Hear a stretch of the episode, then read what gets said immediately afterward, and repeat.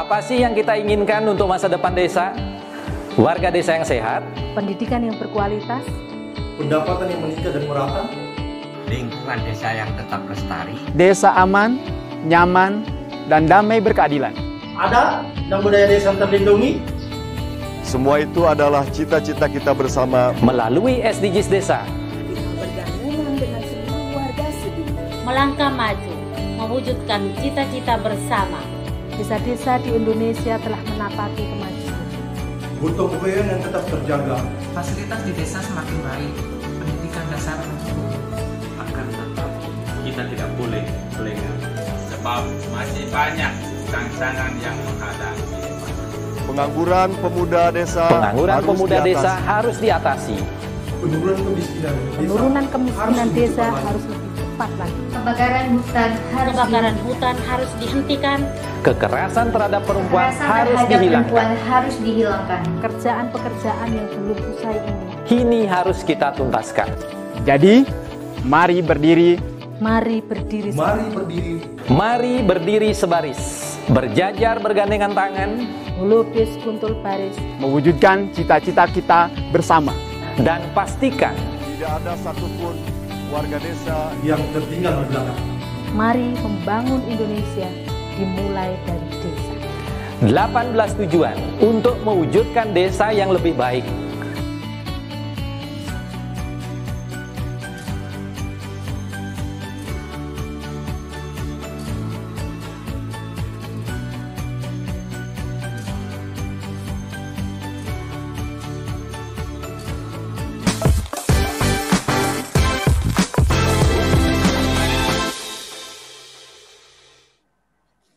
Mari berdiri sebaris, lupis kontrol baris.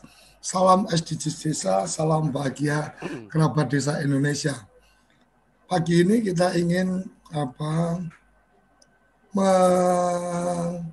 mengangkat cerita tentang bagaimana desa melaksanakan SDGs Desa yang keempat yaitu tentang saya mesti buku, buka kitab sucinya ini tentang bagaimana pendidikan apa uh, pendidikan desa yang berkualitas. Jadi dalam pendidikan desa berkualitas selain keterjangkauan untuk pendidikan formal juga uh, harapannya di desa juga dikembangkan pendidikan-pendidikan informal, pelatihan untuk masyarakat dan seterusnya. Jadi ini kitab sucinya selalu kayaknya harus selalu saya pegang ini. Kitab suci SDGs desa. Dan uh, pagi ini ada apa? Kita ingin ingin apa uh, mengangkat atau berbagi cerita dengan Pak Perbekel atau kepala desa dari Tembok Buleleng. Ini eh, Pak Dewa Komang Yudi Astara. Jadi di websitenya kami menemukan bahwa uh, memberikan pendidikan kepada anak-anak TK dan SD ini di masa pandemi ini melibatkan warga untuk melakukan pengajaran dan seterusnya. Ini ini sesuatu yang luar biasa. Uh, karena belum bergabung Pak Pak perbekelnya oh ini sudah bergabung. Selamat pagi uh, Pak Dewa Komang Yudi Astara. Kita biasa panggilnya apa nih, Mas Mas Madang? Pak Dewa, Pak Dewa. Oh, Pak, Pak Dewa, Dewa, Pak Dewa. Oke, selamat pagi Pak Dewa. Nah, sambil menunggu koneksi dari Pak Dewa, kita pengen dengar dulu nih dari nah, Mas Madang yang kemarin menyampaikan atau meng, apa, mengusulkan uh, desa tembok ini sebagai salah satu model atau salah satu cerita tentang pelaksanaan SDGs yang keempat yaitu pendidikan desa yang berkualitas. Silakan Mas Madon. Terima kasih Gus Suryo. Assalamualaikum warahmatullahi wabarakatuh.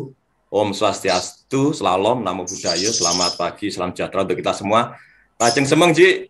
Haji Mekel Tembok, selamat bergabung dengan teman-teman TV Desa. Ini lengkap, Ji ada Gus Suryo, ada Gus Ivan, ada Gus Sarip, ada Pak Sugeng. Dan terima kasih Cik Mekel telah menyempatkan diri untuk hadir bersama-sama dengan TV Desa. Gus Sivan, Assalamualaikum, selamat pagi. Selamat pagi. Siap. Terima kasih. Ya, ini luar biasa Pak. Hari ini kita bersama dengan salah satu perbekel atau sebutan kepala desa di Bali itu perbekel. Itu bisa dianonimkan perbekel itu dalam tanda kutip seger dan mau bekal, jadi harus sehat dan punya modal, punya bekal. Itu kalau mau jadi perbekal atau kades. kalau enggak itu jangan coba-coba. Nanti lebih banyak uh, Aji Mekel uh, Dewa Komang Yudi Astara dari Tembok. Ini adalah salah satu desa di bagian ujung timur Kabupaten Buleleng, perbatasan dengan Kabupaten Karangasem. Luar biasa. Ada yang namanya anak desa, ada yang namanya bagaimana Maksel ini punya konsep bahwa semua warga desa harus mengenyam pendidikan, semua warga desa harus terlayani kesehatannya. Sehingga ada satu ikon di tembok ini adalah utamanya dari keluarga-keluarga miskin itu menjadi anak desa. Karena apa? Sejak mengandung dalam kandungan sampai usia tiga bulan setelah lahir itu semuanya ditanggung oleh desa. Dan ini ternyata tidak memerlukan anggaran yang besar. Jadi kalau dua tahun lalu saya diskusi dengan Cik Mekel ini bahwa dari kandungan sampai anak usia enam bulan itu ternyata anggarannya satu orang hanya tiga juta enam ratus melalui hmm. apa yang disebut poskesdes polindes dan jangan dikira poskesdesnya desa tembok itu sebetulnya bukan poskesdes atau polindes tapi sudah stratanya rumah sakit Pratama Gus Gus Koco atau Gus Suryo Gus Iwan ya, ya, ya. jadi ada dokter ada bidan, ada perawat, ada paramedis, punya ambulan. Jadi bukan hmm. lagi uh, polindes atau poskesdes kalau saya, tapi sudah dalam strata rumah sakit Pratama. Ini kira-kira sesuatu yang luar biasa dan tidak hanya dalam bidang kesehatan hmm. pendidikan, uh, Aji Dewa ini juga bagaimana komitmen dalam rangka membangun ekonomi desa. Saya kira itu Gus Suryo sebagai pengantar nanti lebih okay. jauh silahkan kita diskusi dengan uh, Cik Mekel cerita panjang bagaimana kondisi desa Tembok yang punya komitmen untuk menjadi desa yang maju, mandiri, sejahtera, dan demokrasi. Terima kasih, Gus Soya. Oke, terima kasih. Luar biasa ini perbekal kita. Uh, semoga bisa menjadi inspirasi untuk apa para raja-raja di desa, para pemimpin-pemimpin di desa tentang bagaimana memajukan desa. Uh, SDGs desa dirilis mungkin di 2020 dari cerita awal tadi sepertinya setidaknya desa tanpa kemiskinan, tanpa kelaparan, sehat sejahtera, pendidikan berkualitas ini sudah masuk dalam agenda yang mungkin uh, saya bisa saya bisa maknai sebagai sesuatu yang sudah dilaksanakan sebelum ada SDGs desa. Mungkin seperti itu. Jadi uh, sepertinya SDGs desa ini uh, menurut saya adalah bagian yang kalau bicara Bung Karno sekali lagi mungkin dasar negara itu bukan penggagas dasar negara tapi hanya penggali jadi menggali apa yang ada kemudian membuat satu konsepsi tentang dasar negara dan ini uh, Gus Menteri kayaknya juga seperti itu mencermati apa yang ada kemudian apa me, apa uh, di samping mengikuti uh, agenda SDGs uh, apa global maka kemudian melakukannya itu di yang 18 adalah bagaimana kelembagaan desa yang dinamis dan budaya adaptif. Nah, uh, kita pengen dengar langsung ini dari apa uh, perbekal kita Pak Dewa uh, beli dewa ini ceritanya kayak apa ini? Kemudian apa uh, menggagas tentang anak desa menggagas tentang bagaimana apa uh, kalau yang di website terakhir yang saya baca tentang bagaimana apa warga mengajar dan seterusnya jadi mahasiswa uh, mahasiswa ikut mengajar dan seterusnya apalagi tadi luar biasa uh, apa uh, Madong tadi menyampaikan tentang uh, kesehatan mulai dari kandungan dan seterusnya menjadi anak desa, artinya itu menjadi tanggung jawab desa, berarti kan bicara tentang bagaimana kesehatan, apa sehat sejahtera, Artinya dipastikan bahwa yang lahir ini nanti pasti anak-anak yang apa terjaga dengan baik karena uh, sudah dari apa di kandungan sudah dijaga oleh desa. Silakan uh, berbagi cerita dan semoga ini menjadi inspirasi untuk apa uh, kepala-kepala desa yang lain, raja-raja desa yang lain untuk kemudian apa-apa uh, yang mungkin terasa uh, mahal, terasa sulit, ternyata tidak semahal atau tidak sesulit yang dibayangkan. Silakan, beli dewa. Baik, uh, terima kasih Bu Studio. Selamat pagi uh, Pak Madong dan uh, semuanya. Selamat pagi. Assalamualaikum warahmatullahi wabarakatuh. Waalaikumsalam warahmatullahi wabarakatuh.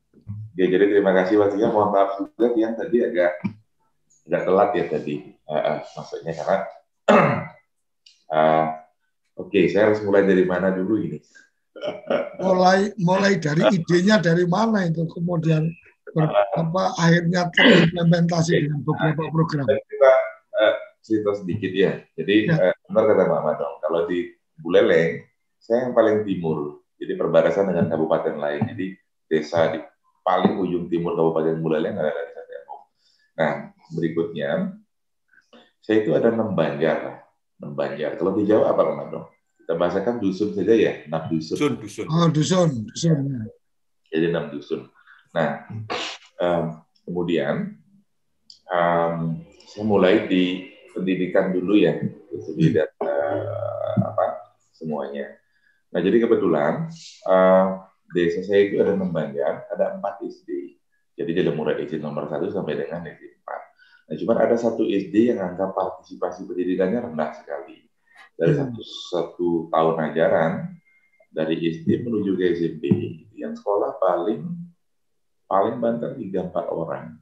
Hmm. itu udah syukur sekali udah maksimal. Jadi banyak sekali desa ini yang tinggal di sekolah karena yang bersangkutan sendiri keburu kerja ikut merantau sama salah keluarga dan sebagainya. Nah yang kedua ada fenomena menarik yang mungkin terjadi di banyak sekali juga eh, desa-desa lain di Bali atau bahkan di luar Bali. Nah, sampai dengan tahun 2010 itu adalah masa-masa terakhir uh, transportasi publik ada di wilayah kami. Jadi sebelumnya ada transportasi publik kami uh, sebut biasanya stasiun atau Isuzu ya, yang ada warnanya merah, hijau.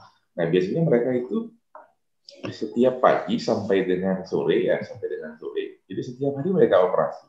Nah, kerjaannya ini ngangkut-ngangkut anak, ngangkut-ngangkut muatan. Nah, sampai dengan 2010 terakhir, mereka nggak beroperasi lagi. Kenapa nggak beroperasi? Karena masing-masing um, warga sudah uh, mulai ya mulai marak uh, punya sepeda motor masing-masing. Nah, jadi gambarannya kayak gitu. Nah, cuman khusus di pendidikan sendiri um, ada beberapa hal yang uh, lumayan mengganggu kita di desa. Jadi yang pertama yang saya ceritakan tadi angka partisipasi pendidikan di yang rendah. Yang kedua ada fenomena uh, apa uh, kebiasaan anak-anak yang uh, apa, naik uh, sepeda motor yang kemudian hampir menjadi budaya ya. Jadi kalau tidak kita lakukan sesuatu hampir menjadi budaya artinya begitu. Um, nah itu yang pertama. Yang kedua uh, di tempat tadi di salah satu SD tadi um, yang saya sampaikan bahwa angka partisipasi pendidikannya rendah itu mereka banyak alasan uh, gitu Jadi hmm. mulai dari ketiadaan biaya, kemudian uh, transportasi. Karena memang transportasi publik udah sudah tidak ada lagi pada saat itu. Ya.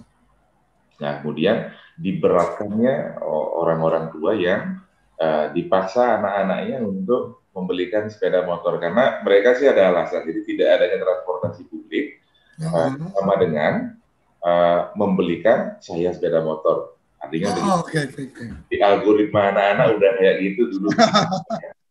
nah, cuman imbas dari fenomena seperti ini, uh, jadi membablaskan anak-anak uh, untuk membawa sepeda motor itu hampir tiap tahun sampai dengan 2019 kemarin hampir setiap tahun ada satu anak yang meninggal hampir setiap tahun loh kecelakaan kecelakaan, kecelakaan sepeda motor. Jadi okay. anak mulai dari kelas 1 sampai dengan kelas 3 SMP gitu.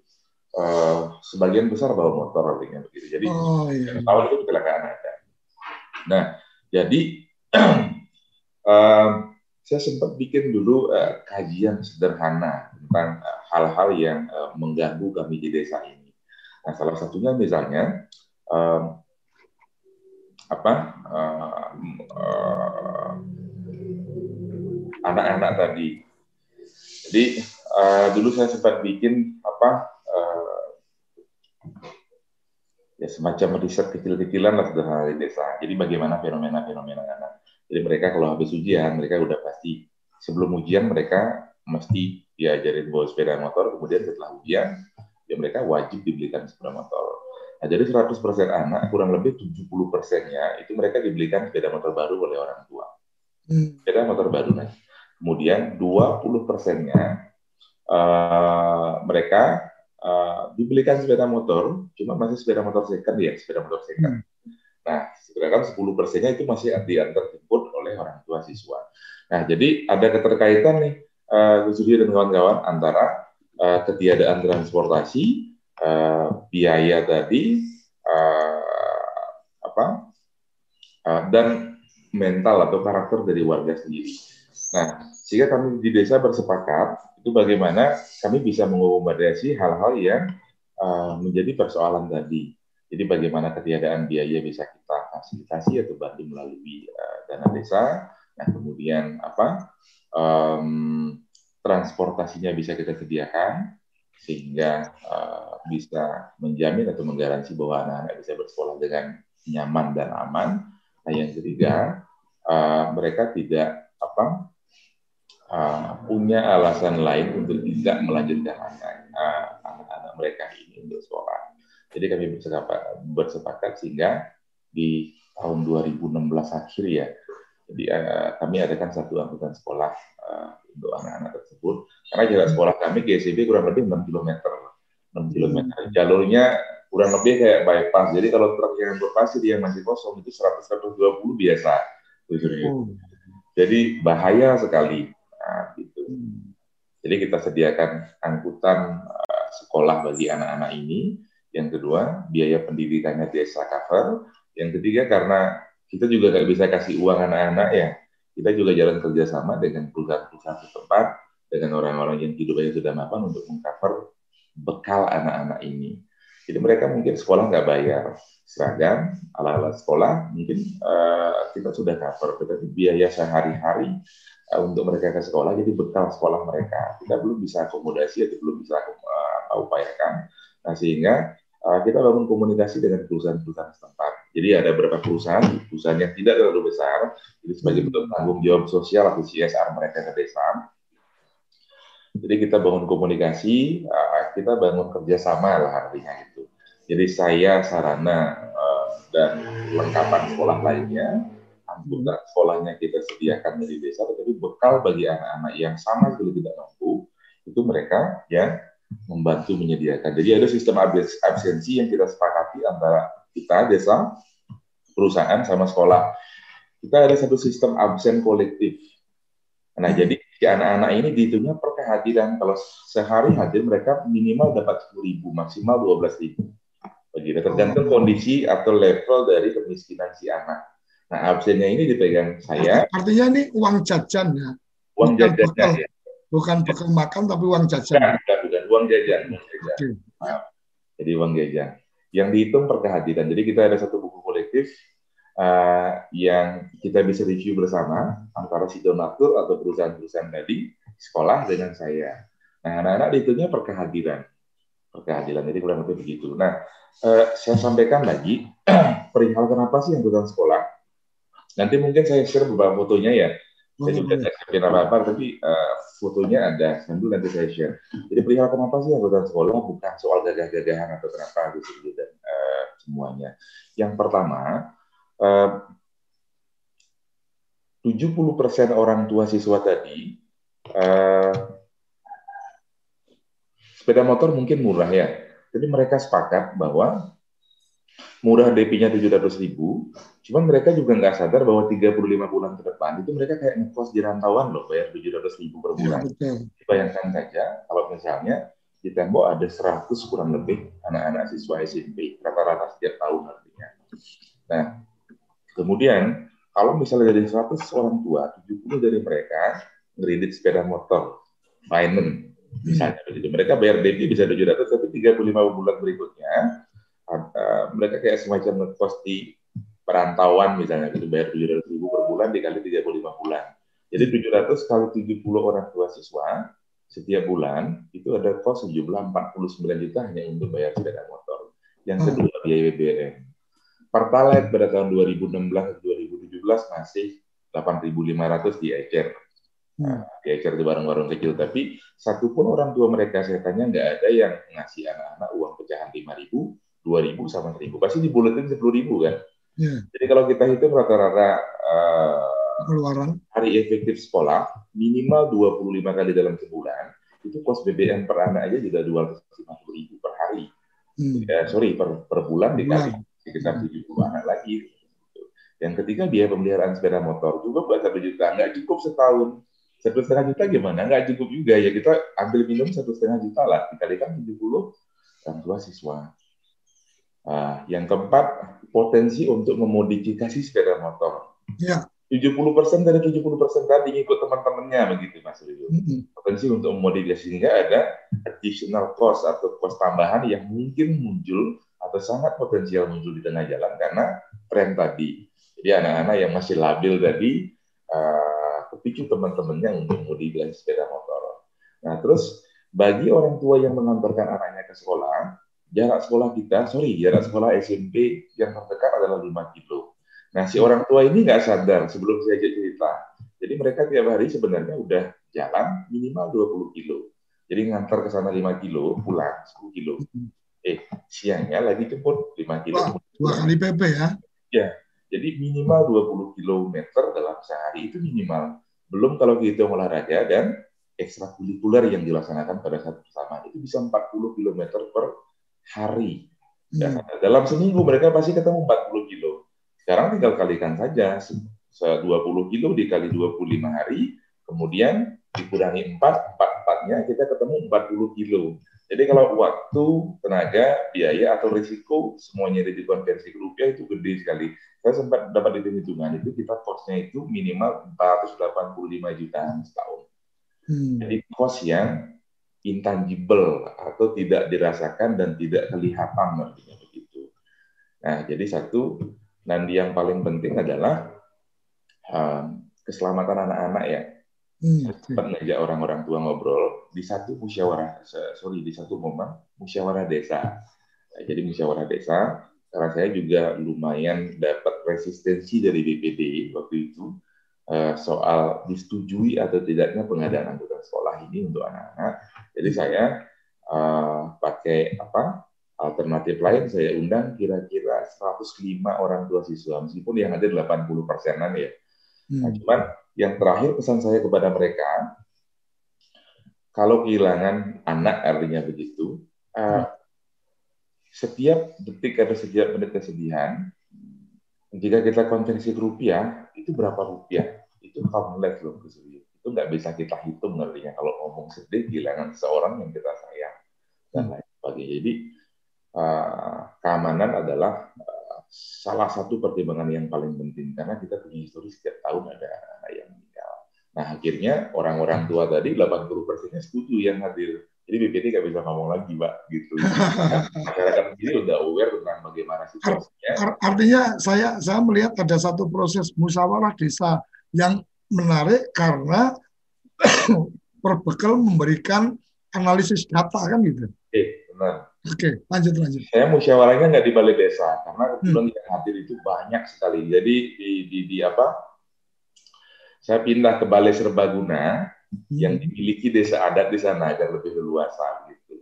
Nah syukur juga masyarakat uh, mengerti, paham situasinya dan kira-kira mereka bisa uh, apa melihat risiko-risiko atau kemungkinan-kemungkinan yang saya sampaikan tadi. Nah, jadi kira-kira gambarannya begini. Yang pertama, uh, saya simpulkan kalau untuk pendidikan yang pertama ketiadaan transportasi publik yang memicu fenomena atau perubahan budaya tadi yang mana secara ekonomi dan lain sebagainya itu memberatkan orang tua sebenarnya kan begitu kemudian uh, apa keselamatan atau safety dari anak-anak sendiri. Nah, yang ketiga, ketiadaan biaya misalnya, itu uh, syukur uh, sudah bisa kita akomodasi lah melalui uh, pemetaan masalah dan pemecahan pemecahan masalah yang memang bisnya adalah uh, apa uh, program real atau program konkret di lapangan. Jadi desa hadir dengan uh, menjamin bahwa setiap anak yang sekolah, artinya melanjutkan sekolah dari SD ke SMP, bisa bersekolah dengan nyaman dan aman. Yang kedua, mereka yang tidak mampu memenuhi biaya pendidikan khususnya orang tua, kita bantu atau kita cover pembiayaannya.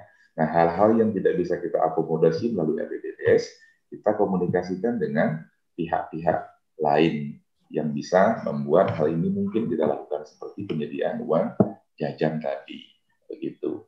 Dan salah satu keuntungan lain, kalau ada apa-apa juga orang tua sekarang lebih gampang. Kalau dulu SMP Negeri 2 Tejakula kemudian eh, menjadi salah satu uh, icon ya SMP yang lumayan strict, SMP teladan lah begitu.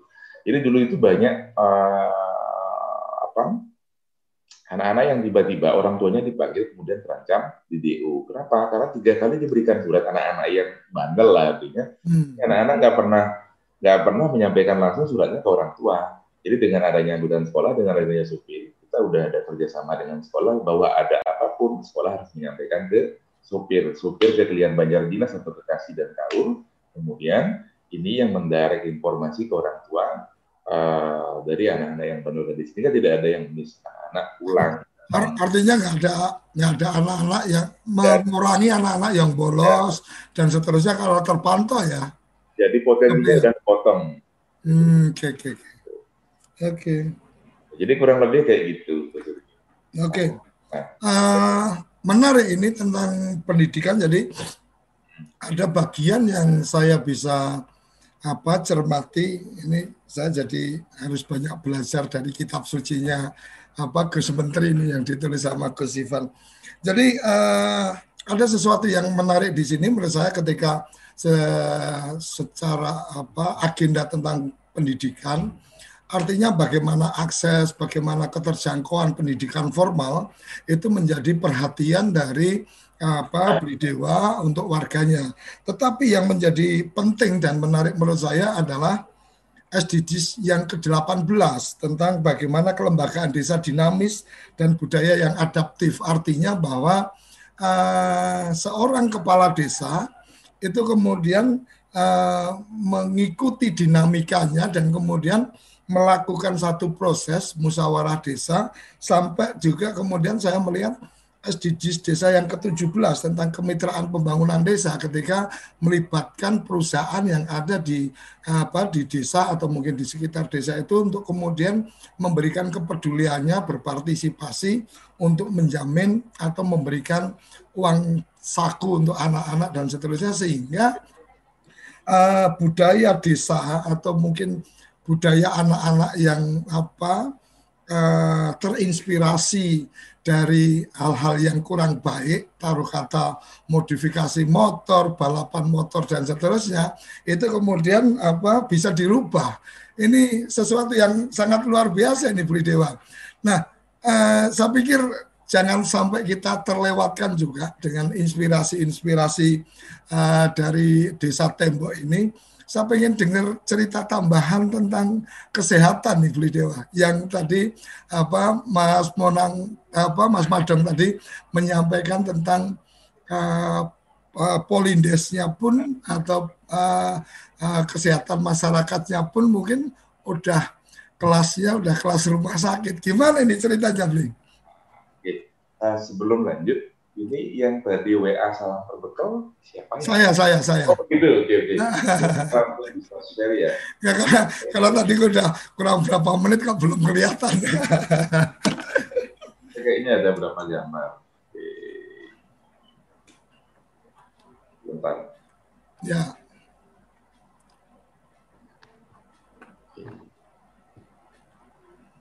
Silakan beli. Yang kesehatan ceritanya gimana ini? Oke saya sudah share beberapa gambar ya. foto.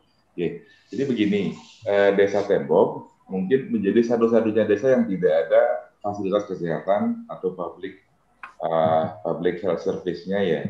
Jadi kita punya satu polindes, pondok bersalin desa, hmm. yang uh, dibangun sudah lama sekali. Nah, polindes ini kalau secara asal sih milik pemerintah.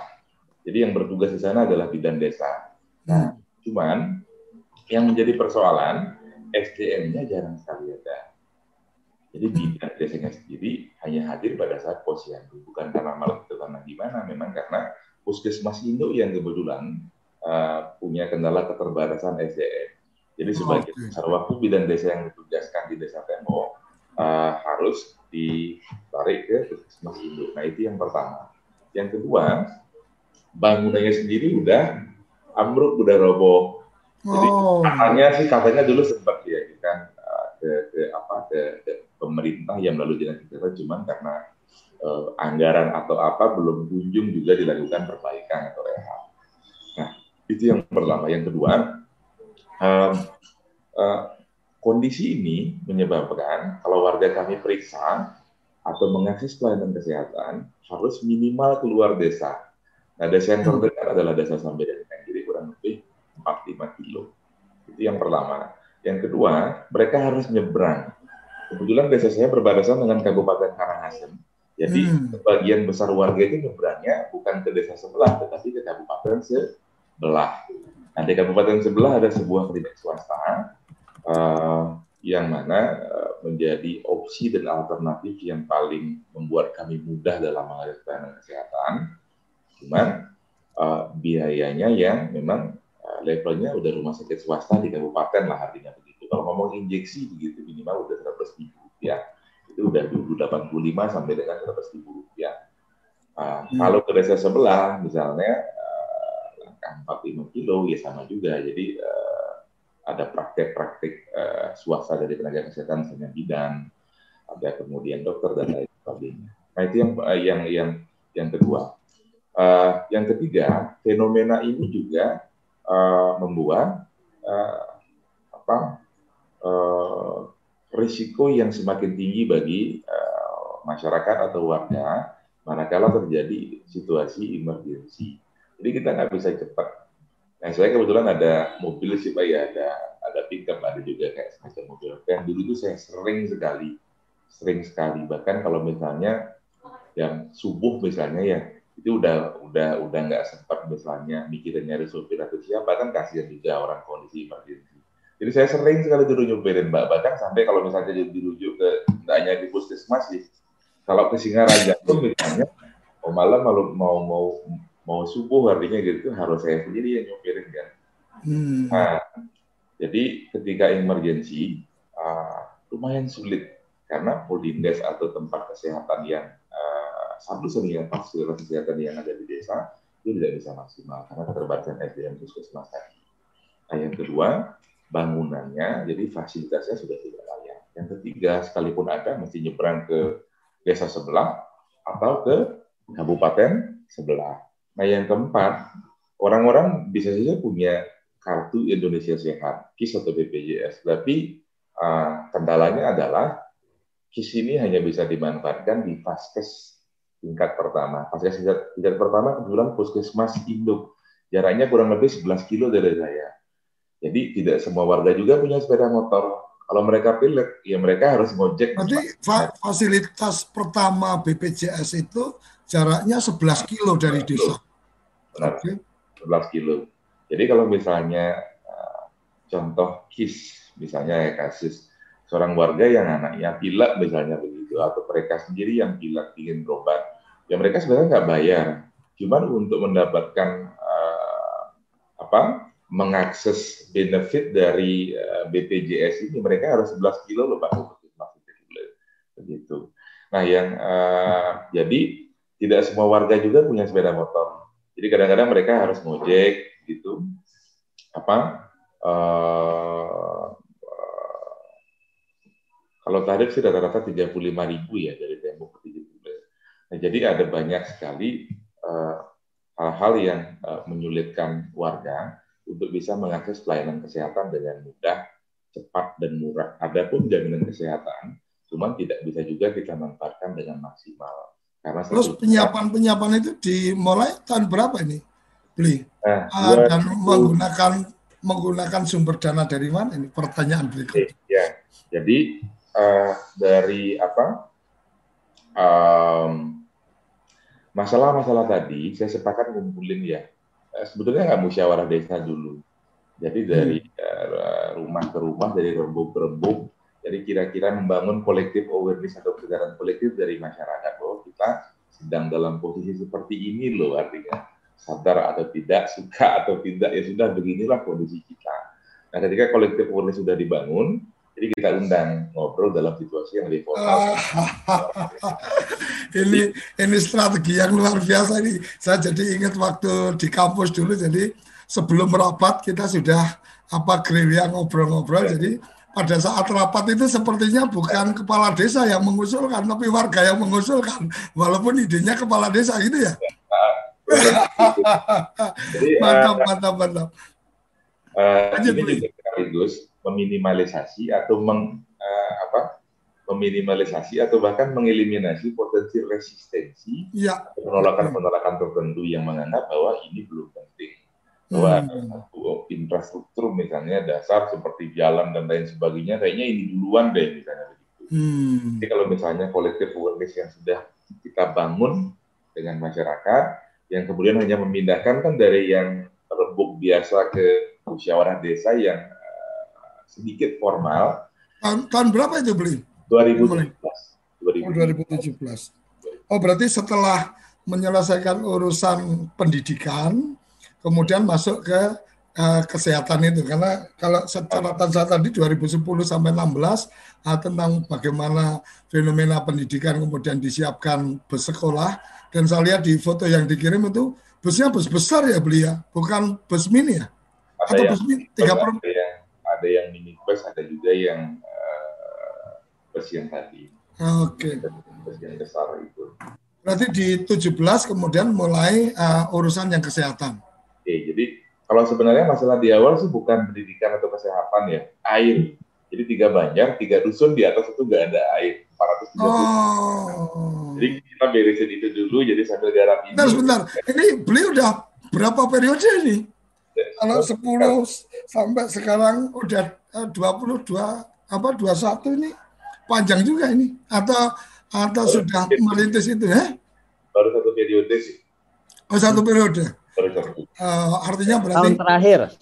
hmm, yang yang ini yang apa eh, posisi beliau eh, jadi kades atau jadi perbekal tahun Tahun 2000, saya dilantiknya kurang ingat ya, akhir Desember pokoknya. 2015. Mulai kerja itu Januari, 1 Januari 2016. Hmm, Bulan Desember atau berapa, saya kurang ingat. Eh, kurang ingat. Oke, oke, oke. Oke, Beli, teri- terima kasih nih apa pencerahan luar biasa. Jadi Saya bisa Ah, lanjut lagi sedikit ya. silakan, Tadi? silakan, silakan. Masih ada yang ingin disampaikan. Nah, jadi kita sepakat dalam musyawarah desa untuk membangun satu fasilitas kesehatan Mhm. ya memang eh, tidak hanya tekstual jadi ada dalam wacana dari oleh untuk masyarakat ini memang dari masyarakat dan lain sebagainya. Jadi Hmm. kita akan bangun fasilitas kesehatan eh, pos kesehatan desa atau poskesdes begitu. Hmm. Nah poskesdes itu eh, gedungnya kita biayai dari dana desa, sarananya, fasilitas kesehatannya, pengadaan obat-obatan dan bahan habis pakainya, sampai dengan rekrutmen tenaga kesehatan kita lakukan secara mandiri di desa tetapi didampingi oleh tenaga profesional atau tenaga yang berwenang seperti petugas kesehatan lain. Karena dalam rekrutmen tenaga kesehatan misalnya, eh, saya kebetulan nggak punya basic sama sekali kan di, di, di kesehatan. Jadi mungkin eh, interpersonalnya iya, tetapi untuk uji kompetensi dari orang-orang yang melamar sebagai petugas kesehatan itu kita gandeng puskesmas eh, untuk apa? Untuk untuk untuk screening atau filtrasi jadi orang-orang yang. Nah jadi 2018 bangunan jadi, kemudian running sampai dengan sekarang. Gitu. Nah eh, semuanya sudah eh, berjalan, ya sekalipun beberapa hal masih perlu diimprove atau perlu ditingkatkan. Nah sampai dengan sekarang terlebih di masa pandemi ini kita launching satu eh, sebenarnya gagasan sederhana anggarannya pun eh, sama sekali tidak besar kecil sekali jadi di foto itu mungkin ada saya nggak terlalu eh, perhatian gitu ya nanti saya bisa share juga Itu ada semacam uh, miniaturnya BPJS lah di desa yang Hmm. memanfaatkan Poskesdes ini sebagai eksekutor atau pelayanannya, pelayanan kesehatannya. Kita punya jaminan kesehatan desa di desa. Jadi Art- artinya artinya Poskesdes ini kemudian menjadi fasilitas pertama eh, atau atau kemudian artinya terregistrasi sebagai fasilitas pertama dari layanan apa BPJS atau kemudian Poskesdes ini lebih pada layanan kesehatan mandiri yang dilakukan oleh desa. Bli. Uh, layanan kesehatan mandiri, betul-betul mandiri ya, karena Oh, uh, dari awal pembangunan, uh, mohon maaf ini Pak Madong ya, Nah, share di sini juga, misalnya, kalau boleh jujur sih artinya uh, ngapa-ngapain pun tidak sendiri ya artinya, begitu, Di total uh, anu, bahkan dulu pernah misalnya uh, kita kan takutnya ada regulasi yang dilanggar ya, misalnya pengadaan sarana atau alat kesehatan itu diatur Permenkes, kita konsultasi cuman astungkare atau uh, alhamdulillah uh, belum juga ada support uh, real dari dinas kesehatan sehingga kita mesti kerjakan diri juga mesti belajar mesti dan lain sebagainya. oke. Jadi ini layanan mandiri uh, yang dikelola secara mandiri oleh desa dari mulai pengadaan gedung, kemudian uh, fasilitasnya, rekrutmen tenaga kesehatan, sistem sampai dengan penyediaan emergency service seperti ambulan desa siaga. Jadi semuanya terintegrasi dalam satu layanan ini. Nah, yang kedua, kalau ngomong polanya, eh, mungkin eh, kita lebih harus lebih komprehensif atau holistik karena kita bersentuhan dengan grassroots langsung. Jadi kalau BPJS kan ada cakupan layanan ya. Eh, ya, yang pertama eh, layanan promotif, preventif, kuratif, rehabilitatif. Cuman mungkin sebagian besar dari kita hanya dapat kuratifnya saja kan pada saat sakit. Hmm.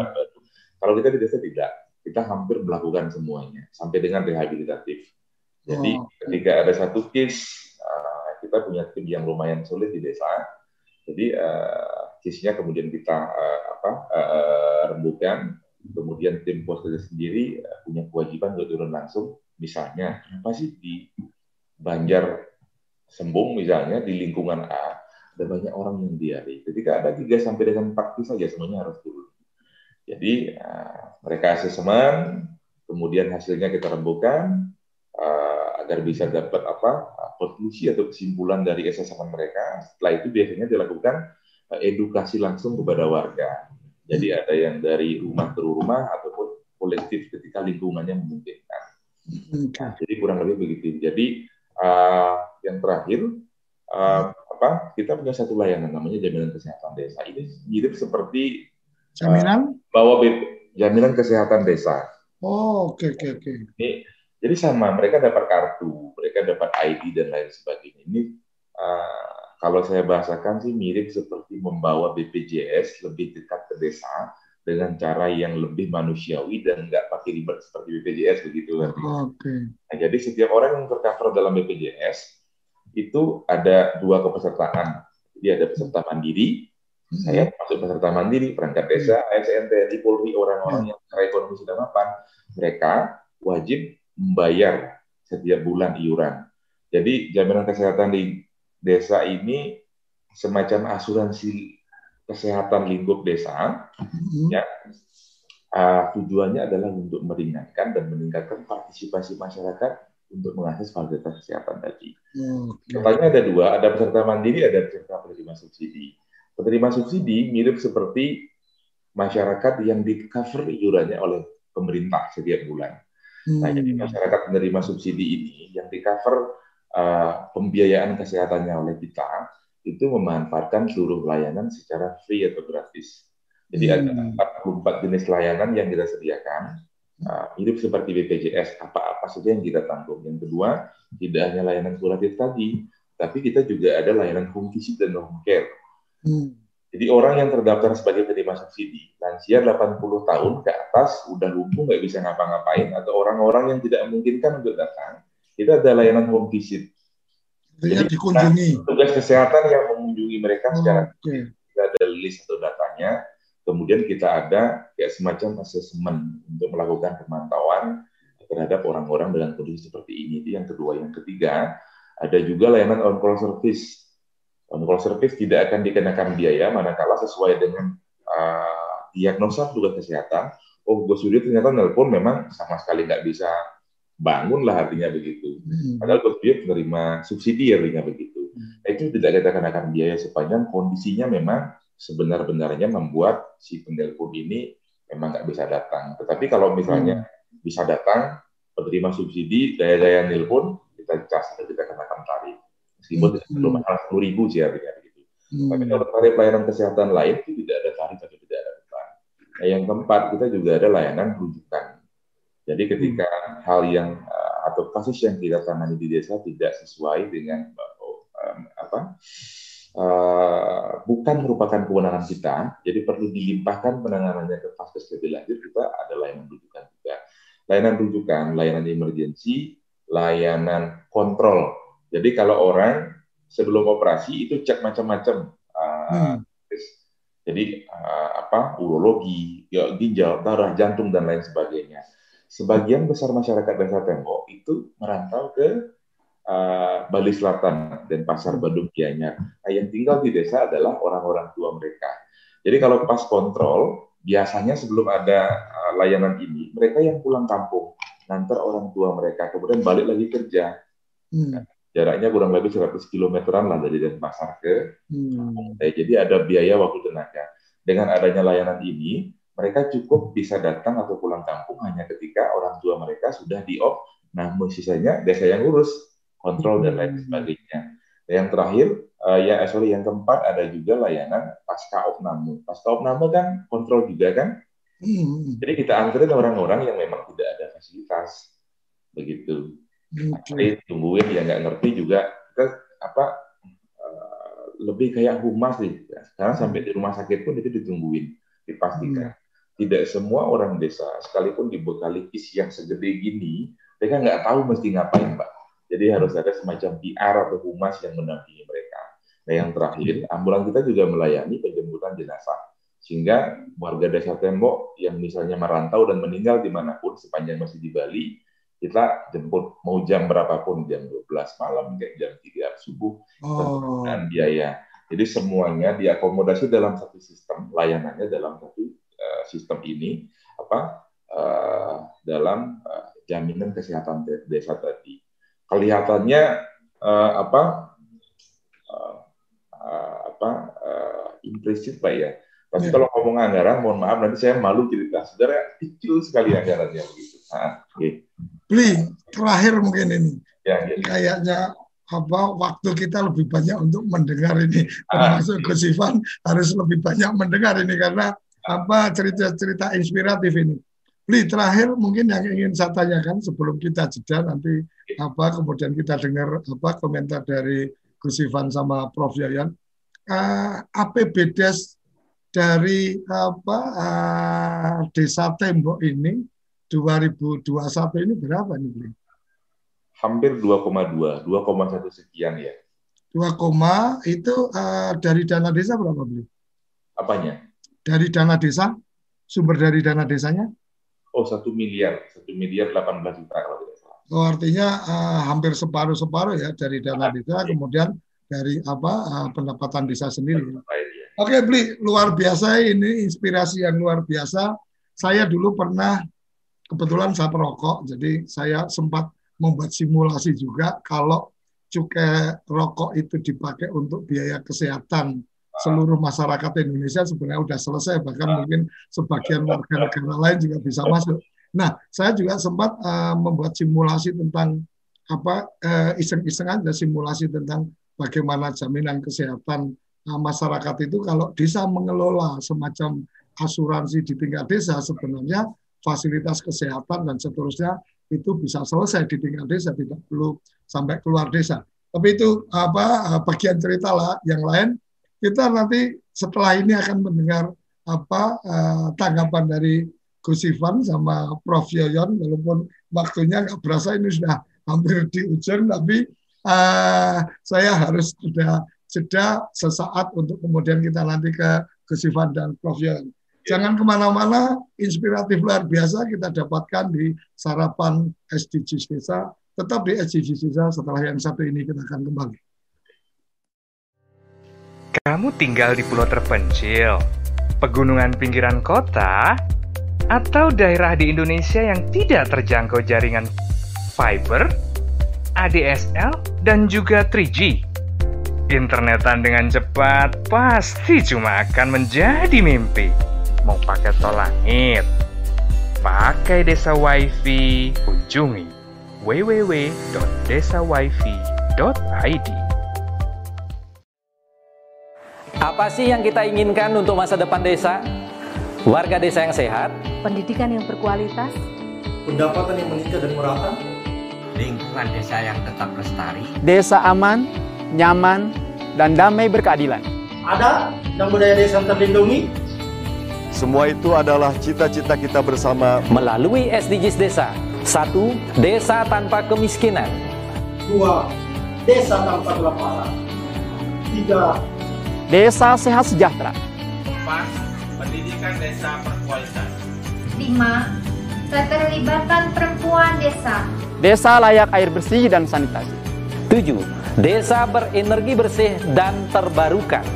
Delapan, pertumbuhan ekonomi desa merata. Sembilan, infrastruktur dan inovasi desa sesuai kebutuhan. Sepuluh, desa tanpa kesenjangan. Sebelas, kawasan permukiman desa aman dan nyaman. Dua belas, konsumsi dan produksi desa sadar lingkungan. 13. Desa tanggap perubahan iklim. 14. Desa peduli lingkungan laut. 15. Desa peduli lingkungan darat. 16. Desa damai berkeadilan. 17. Kemitraan untuk membangun desa. 18. Kelembagaan desa dinamis dan budaya desa adaptif.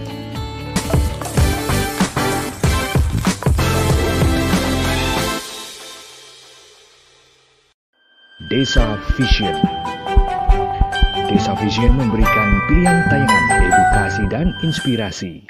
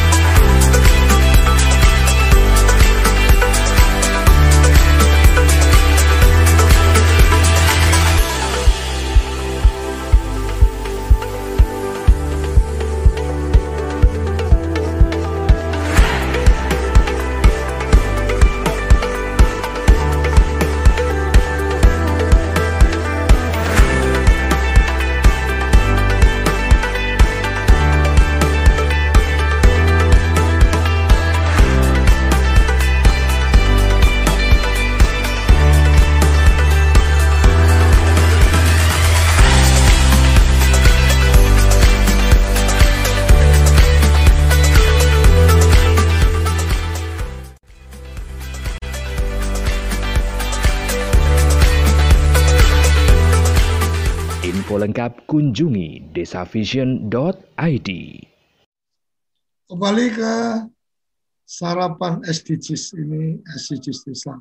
Luar biasa, berdiri sebaris, lubis kontrol baris, ini sudah dilakukan oleh apa uh, beli dewa komang ini bahwa kemudian mengajak bersama-sama berpikir bersama dan seterusnya dan yang luar biasa menurut saya adalah seni kepemimpinan yang bagaimana sebelum musyawarah juga sudah apa melakukan komunikasi ke masyarakat target atau warga-warga target. Jadi saya ingat betul itu cara-cara itu saya selalu lakukan. Jadi eh, bahkan pada saat rapat kesannya bukan kita yang mengusulkan gitu kan. Jadi kayaknya kita tidak apa kita hanya memutuskan karena kehendak mereka padahal eh, kehendak mereka itu kita kondisikan. Ini luar biasa dibeli. Uh, Gus Ivan, Eh, walaupun waktunya masih apa tinggal sedikit tapi kita boleh untuk apa agak perpanjang karena ini luar biasa. Gus Iwan silakan uh, di apa direspon ini BPJS di tingkat desa pendidikan ini luar biasa luar biasa. Silakan Gus. Iya, betul ini, betul luar biasa. Uh, Pak Perbekal Dewa Kumang Yudi Astara, terima kasih ini ikut hadir dalam acara ini. Juga tentu saja terima kasih kepada Pak Madong yang telah mengenalkan kami kepada desa yang hebat ini. Kalau istilah Gus Koco ini seperti Semarangnya desa, Pak. Karena ada pantai sampai ke pegunungan kan gitu. Desa ini kan kondisinya seperti itu. Kemudian apa namanya? Sebetulnya begini Gus Koco. Kalau saya lihat ini kan memang uh, luar biasa ya. Dan tadi saya sudah cek di SID itu uh, beliau ini uh, apa namanya itu dari 2016. Berarti ini tahun ini tahunnya uh, pilkades ini juga. Ya, sedang sedang pilkades. Tapi memang menarik. Yang pertama ada baiknya kita kita memperlihatkan hebatnya desa ini Gus Koco. Yang pertama dari susunan ini saya karena perbekal ini tidak bersedia menyebutkan APBD, saya hanya menyebutkan dana desanya saja ini. Tapi bagaimana pengalokasian dana desa itu memang tidak main-main. Ya. Jadi hmm. memang benar tadi aspek yang paling banyak itu eh, kesehatan dan kemudian pendidikan dan nilainya tidak main-main. Sebagai hmm. contoh kalau desa yang main-main itu nilainya biasanya di bawah 10 juta, Gus. Kalau hmm. ini semuanya memang benar-benar ditujukan untuk warga gitu. Dan hmm. kemudian eh, saya kira perlu eh, apa namanya perlu fair juga menyebutkan bahwa memang di di desa ini ya memang sangat bagus. Ada baiknya kita tunjukkan ke ya. eh, apa namanya itu ke desa lain ya bagaimana yang untuk pendidikan ya ini karena di desa lain itu juga sudah pernah melakukan ada yang melakukan misalnya menggunakan uh, menggunakan dana desa untuk untuk uh, mobil desa juga gitu tapi ya nggak pernah ada yang sampai harus menjadi bis dan memang betul-betul dipakai oleh anak-anak desa kan gitu Bis dan ber AC itu, Gus. Ya. Ya, ini Bis dan ber AC itu. Luar biasa. dan kemudian bahwa uh, apa namanya itu uh, perangkat perangkat uh, poskesdes dan polindesnya uh, sangat bagus juga. Saya kira itu menarik karena ini yang ini kan bukti yang tadi disampaikan oleh Pak Madong bahwa ini sudah mirip rumah sakit Pratama karena memang ada rawat inap juga. Ya. Itu hal yang hal yang menarik dan memang saat ini posisinya dari Gus Menteri memang paling mudah kita menunjukkan contoh desa yang berhasil dan caranya itu ya hmm. caranya sehingga nanti bisa muncul oh kalau gitu saya bisa karena dengan cara yang sederhana bisa seperti itu kan seperti itu ya meskipun tadi terus sudah disampaikan Gus Koco yang paling menarik ya menganggap bahwa ini kebutuhan itu dan itu dilakukan sendiri oleh oleh kepala desa dengan terjun langsung ke desa, desa ke rumah-rumah warga ya. Jadi betul-betul membuat kebutuhan dari kesehatan dan pendidikan ini muncul gitu. Jadi dulu saya kira kalau ke desa kita paling sulit nyari koran dan majalah. Bukan cuma desa, tapi kecamatan kecil juga sulit.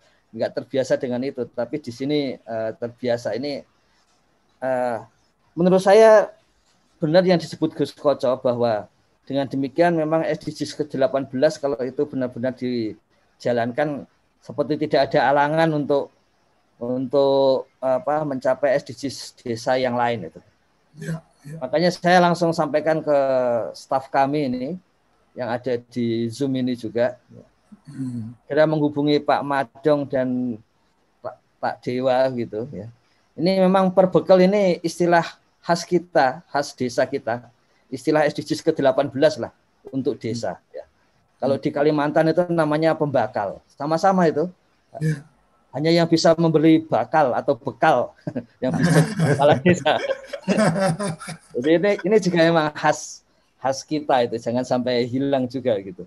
Ya. Dan saya yakin ini kalau melihat ya, kalau melihat di desa uh, tembok ini bagaimana memberikan penyertaan modal ya tentunya itu kepada BUMDes meskipun implisit di sebelah sana. Kalau melihat jumlahnya dan kalau itu dijalankan benar-benar, pertanyaan dari Pak Arief apakah ada dana abadi di desa itu bagaimana kalau di dicoba didapat dari BUMDes gitu. Jadi hmm. kalau BUMDesnya maju kemungkinan untuk mendanai hal-hal yang tadi ya itu masih bisa begitu. Saya kira gitu Gus Koco. Tapi selamat ini Pak Dewa, Pak Madong ini ya. Ya. Uh, mohon maaf kalau nanti jadi agak sedikit repot karena kami Siap, atau siap. kami ke sana. karena memang saat ini yang dibutuhkan oleh desa-desa itu berdasarkan uh, kajian kami itu mereka membutuhkan contoh. Gitu. Dan kalau sudah ada contoh, kemudian istilahnya model itu sebetulnya artinya ya cara mencapai keberhasilan itu gitu. Dan cara mencapainya harus manusiawi. Desa lain bisa melakukan hal yang serupa, nanti akan mendapatkan hasil yang serupa. Kira-kira begitu, Gus Koco. Oke. Ya. Terima kasih. Luar biasa. Uh, ini oh ya, Anda bergabung juga nih Mbak apa Mbak Susi. Terima kasih bergabung dari Kemendes. Ini sesuatu yang menurut saya apa uh, sangat luar biasa. Kita berharap ide atau usulan dari kerabat desa kalau memang ada desa-desa inspiratif karena saya ini apa saya ini kan pembantunya Gus Ivan jadi setiap yang disampaikan Gus Ivan selalu saya catat salah satunya adalah bagaimana kita mengekspos desa-desa yang memang bisa menjadi contoh tetapi bukan kemudian hanya satu desa yang sudah sangat tinggi tapi banyak desa yang sebenarnya bisa jadi contoh tapi belum ter terekspos. Jadi apa sarapan SDGs desa ini kita ingin memberikan ruang lebih luas kepada inspirator-inspirator uh, desa. Uh, terakhir ini sebagai closing statement, Prof Yayan melihat apa yang dilakukan oleh Beli Dewa ini ya. uh, seperti apa. Jadi luar biasa kalau apa Pak Jokowi punya apa kartu Indonesia sehat gitu kan.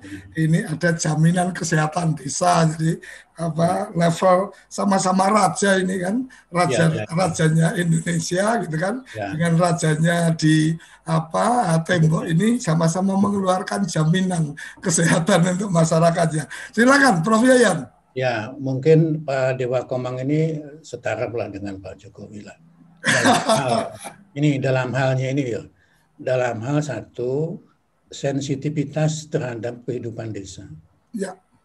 Jadi uh, tidak hanya anu ya, tidak hanya uh, memperhatikan, lebih dari itu. Jadi sensitivitasnya itu luar biasa terhadap masalah-masalah desa, pendidikan, kesehatan dan macam-macam tadi itu.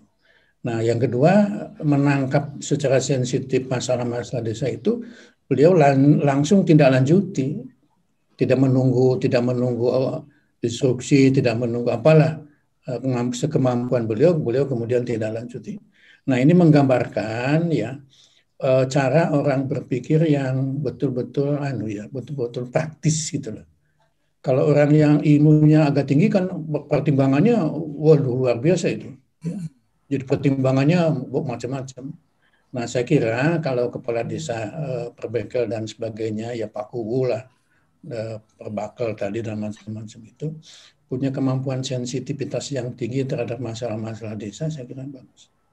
Kalau Pak Jokowi kan masalah itu ya ada di eh pemecahan masalah itu ya ada di lapangan di masalahnya di situ. Tidak di dalam buku dan tidak di dalam pikiran. Jadi Pak eh, Beli Dewa Komang eh, saya salut sekali. Ya saya ketemu pagi ini menangkap penjelasannya tadi itu satu tadi sensitivitas terhadap masalah-masalah Eh, desa yang ternyata luar biasa. Ada penanganan kesehatan, pendidikan, dan sebagainya. Saya kira ini perlu diteruskan. Kusipan ini kalau mau dilatihkan dengan uh, kepala desa yang lain, ya kemampuan praktis semacam ini. Ya. Sensitif menangkap masalahnya, kemudian dibuat rencananya, anggarannya itu kan tidak tidak tiba-tiba kemudian jadi besar, mungkin kecil-kecil dikit sekali. Dan strategi kebutuhan dasar itu saya saya setuju sekali, artinya pendidikan, kesehatan dan tadi ya dari 18. Dan itu mesti itu mesti ya satu dan dua sudah dilewati. Artinya sudah kelaparan kemiskinan itu sudah sudah sudah tidak ada masalah gitu lah menurut saya. Hmm. Kalaupun ada masalah kita ke sana. Ya. Jadi eh, satu dua tiga empat lima enam itu sangat bagus sekali. Ya. Ini saya kira eh, model-model apa namanya belajar dari pengalaman itu ya seperti ini, belajar dari lapangan itu seperti ini. Ya. Sehingga kalau ada pelatihan-pelatihan dan lain-lain, menurut saya ya ya polanya ya langsung di lapangan seperti ini. Ya. Itu sangat bagus sekali. Tuh, itu kan Pak Arif sudah mantuk-mantuk itu, artinya mau yeah. mau guru, guru, guru desanya udah mantuk-mantuk berarti udah ketemu ini salah satu mentor. uh, di, di Dewa Komang, saya mohon nomor handphonenya ya sama Pak Madung ya. Ada ya, di, ya, ada di, di, grup ada di grup. Prof, ada terakhir, di grup, Prof. Ya, terakhir catatan saya, Siap, yang siap. terakhir dari dari Gus Ipan tadi itu, saya mendukung ya uh, untuk merepotkan ke Buleleng itu karena akan mengunjungi Ya. Gus Ipan gitu loh. Gus Ipan akan ke sana. Saya takut kalau Gus Ipan uh, kesasar tidak ada temannya lah. Um, Ya, Prof, betul. Prof, Prof Yayan, Prof Yayan nanti yang nemani Prof. Itu ada Gus Coach. Ya. Ah, Matur nuwun, makasih. Oke, luar biasa. Jadi eh, saya berapa tahun yang lalu sempat membuat apa satu catatan bahwa seorang kepala desa itu mestinya juga eh, sebagai manajer, artinya bagaimana dia mengelola, bagaimana dia mengambil keputusan untuk kemudian target-target yang ditetapkan oleh kalau manajer ditetapkan oleh perusahaan, maka kalau kepala desa ini berarti uh, bagaimana mencapai target-target yang sudah ditetapkan dalam uh, rencana pembangunan desa dan seterusnya. Jadi memang kreatif, inovatif itu menjadi sangat penting untuk seorang kepala desa dan uh, bagaimana ini mungkin uh, edukasi atau bekal lain yang bisa disampaikan ke teman-teman kepala desa dan perangkat desa adalah bagaimana seni mengelola. Seni mengelola ini menjadi menjadi penting. Mungkin apa Gus Ivan menjadi catatan bahwa bagaimana sih seni mengelola konflik kalau memang ada konflik? Bagaimana seni mengelola apa masyarakat untuk kemudian terlibat dalam partisipasi dan seterusnya? Karena memang itu yang kadang-kadang beberapa teman masih apa perlu apa pembekalan atau uh, apa pendalaman tentang bagian-bagian itu. Luar biasa. Terima kasih Bli Dewa Komang. Terima kasih Mas Madong yang sudah merekomendasikan ini pagi yang luar biasa hari Jumat ini. Uh, kemudian Terima kasih eh, teman-teman yang sudah bergabung, ada Mas Arif, Mas Sugeng yang selalu mengikuti, semoga mendapatkan inspirasi-inspirasi luar biasa, Prof. Yoyan, Mbak Susi yang apa ada di forum ini.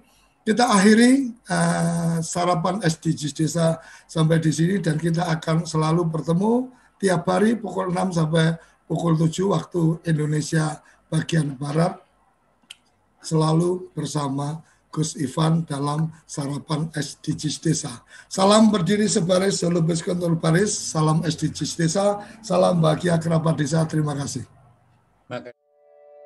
Apa sih yang kita inginkan untuk masa depan desa?